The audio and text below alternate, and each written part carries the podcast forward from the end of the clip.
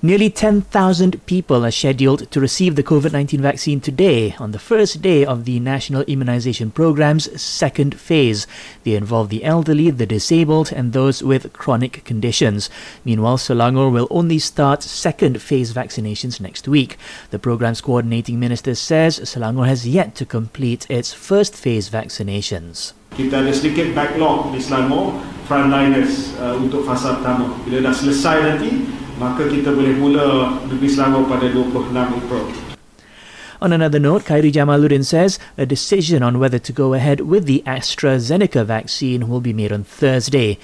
This after European authorities reported that a small number of recipients developed adverse side effects like blood clots.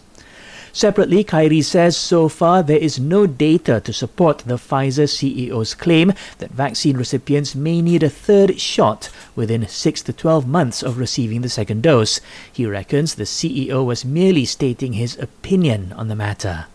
Half a million teachers from government and private schools will be vaccinated under phase 2 of the national COVID-19 immunization program.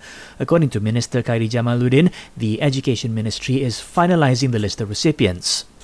And kindergartens and childcare centres in Sarawak's COVID 19 red zones will be closed for four days starting tomorrow. This is after the Chief Minister announced a similar directive for schools in such areas.